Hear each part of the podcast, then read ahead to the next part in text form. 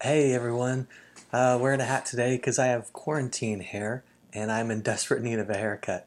Um, we are talking about God's gender today on Mother's Day. I want you to take a moment, picture God in your mind. Maybe it's the God of your childhood. What does God look like? What does God's face look like? Does God have a face? Is God a person? What is God wearing? Does God in your mind have a gender? For the last four to five hundred years, most of Christianity has talked about God as man. Uh, most of the paintings from um, the Renaissance area moving forward pictured God as a man, and I think of Michelangelo's creation of David, uh, of uh, Adam, and God's wearing his cute little pink dress, and God is an old white man with a white beard. If we go back Christian history before 500 years ago, we see a much more diverse understanding of God. Gregory of Nyssa was a bishop in the fourth century. And Gregory said, God is neither male nor female we go into the John's Gospel, we have Jesus saying that unless you are born anew, it is not possible to see God's kingdom. So Jesus talked about this idea of being born again. And early Christian baptism rituals would speak of uh, the water as the womb of the Spirit that gives new birth uh, to those baptized in it. And Tim Bulkeley was a biblical scholar who passed away just last uh, fall. And he did extensive research on the church's understanding of God as not only father, but mother as well. And Tim said this if you can describe yourself, as Jesus said, of being born again, of born anew, who do you picture as the mother who gives you this new birth? And much of the early church and the early Christians understood the mother that gives new birth, makes you born again, is God, is the Spirit of God. The Apostle Peter describes the followers of Jesus as infants who crave this spiritual milk.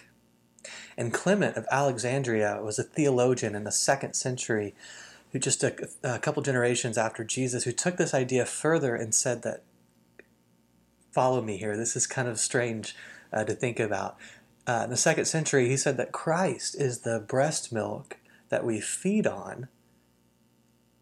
And where does that breast milk come from? He said that breast milk that we feed on uh, is Christ, and it comes from the very breast, the bosom of God. God has breast. God is like a mother feeding us and nourishing us. What does that image of God do to you? It's kind of strange to me. It's different than I've thought about.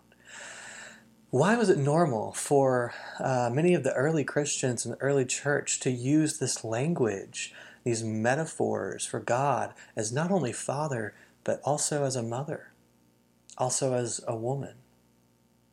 But today, a lot of us have a hard time with that picture of God.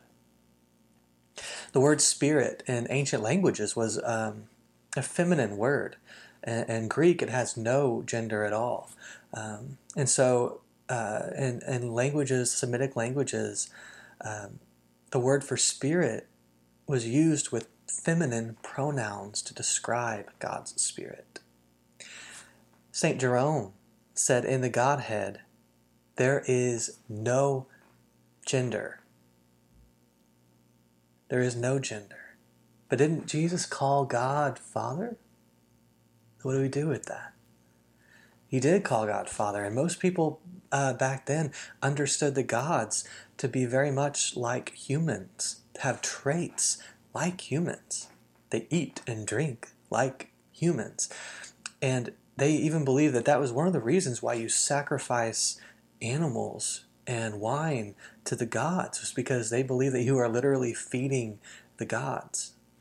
that if the gods did not have our sacrifices of these animals, then the gods would starve.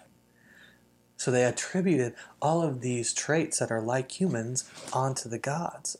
And so it makes sense that if people in the world had that understanding of the gods, that we would see even Jesus using that language as well. And the early Christians not only used the language of father, but also of mother, also feminine, also woman.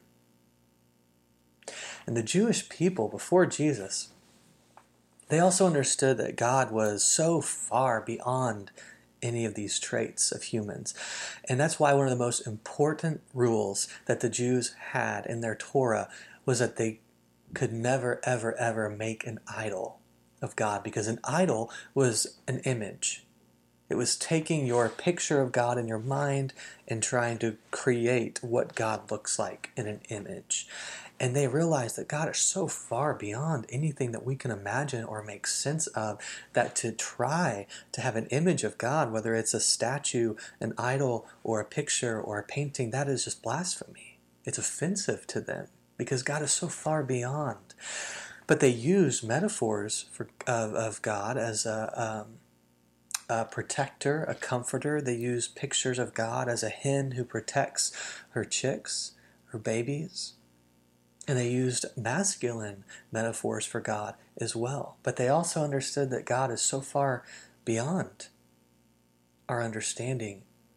So to apply our traits and to say God is man, and this is what God looks like, that was offensive even to the ancient Jews. Uh, the biblical scholar I mentioned, Tim, found that the first 1400 years of Christianity church leaders and theologians spoke of God and Jesus and the Spirit as not only Father but also Mother. But then it stopped about four or five hundred years ago. We tend to associate mothers as caring and comforting and protecting their children. And the science that they've done to figure out kind of where those traits come from, it comes from a chemical in your brain called oxytocin. And they found some uh, interesting stuff in the past t- 10 years that this oxytocin isn't just found in women, that they, they found a, that the fathers who interact with their kids more have higher levels of oxytocin released in their brains, leading them to be more caring and more connected to their children.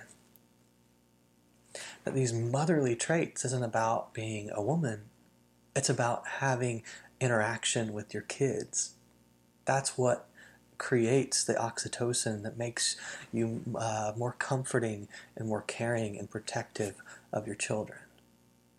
So when a mom is pregnant, they found that the dads can have as much as a 30% drop in testosterone during the pregnancy. And a lower level of testosterone uh, means that a guy is more likely to soothe a baby that's crying. And guys with lower levels of testosterone are more likely to spend time with their kids interacting with their kids. It isn't about being a man or a woman. Both carry with them the ability to be supportive, loving, protective of their kids. When I was younger, I used to think that um, a gay couple, two guys, could not father um, a child because a child needs a mother, because that's how God intended it. Um, I'm very sad that I used to think that. Um, the science proves otherwise. That what makes someone have these, what we call motherly traits of being caring and uh, compassionate and protective, is not about being a woman. The chemicals that allow us to have those emotions and those relationships with our kids are in both men and women. And sure enough, Today, some of my good friends are gay men who have children, and they are some of the best, most caring uh, parents that I know. Being a mother does not mean being a woman. It's not about being a man or a woman. Both carry the ability to be loving and supportive and protective and caring. God, it's not about being a man or a woman. God carries within God's self the ability to be caring and protective and loving and just. God is beyond our human labels. But God, who is both father and mother and so much more than father and mother, is also the one who gave birth to this universe. God is the one who gave birth to you. Meister Eckhart is a Christian philosopher in the uh, 1500s, and he said, We are all meant to be mothers of God. For God is always needing to be born. He said, What good is it for me, for the Creator, to give birth to His Son if I don't also give birth to Christ in my own time and culture? We're all mothers of God. That is a really weird thing to say. You are a mother of God. That Meister Eckhart understood that we have a responsibility to birth, to bring God into our time, into our place, into our spaces. Christ is not finished being birthed, and we are all mothers of God.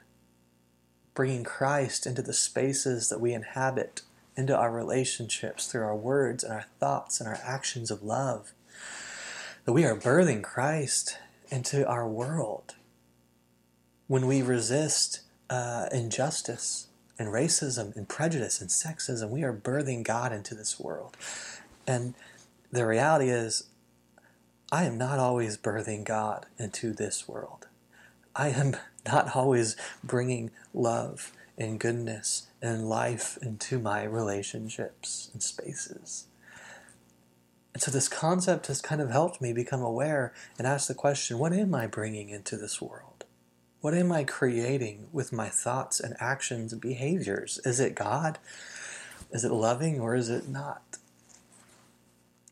We have a responsibility to carry on Mother God's uh, gift of giving life and creating things. You are creating, you are birthing God into this world, into your places, into your spaces. You are the way in which God is made visible. The Bible says that God is invisible. We have no idea what God looks like. But if we look at Christ, the letters of Paul say, look at Christ, we can have a picture, an idea of what God looks like. And Christ is living through and in us, through and in you. So, you are the way in which God is made visible. You are all mothers of God. A happy Mother's Day to you.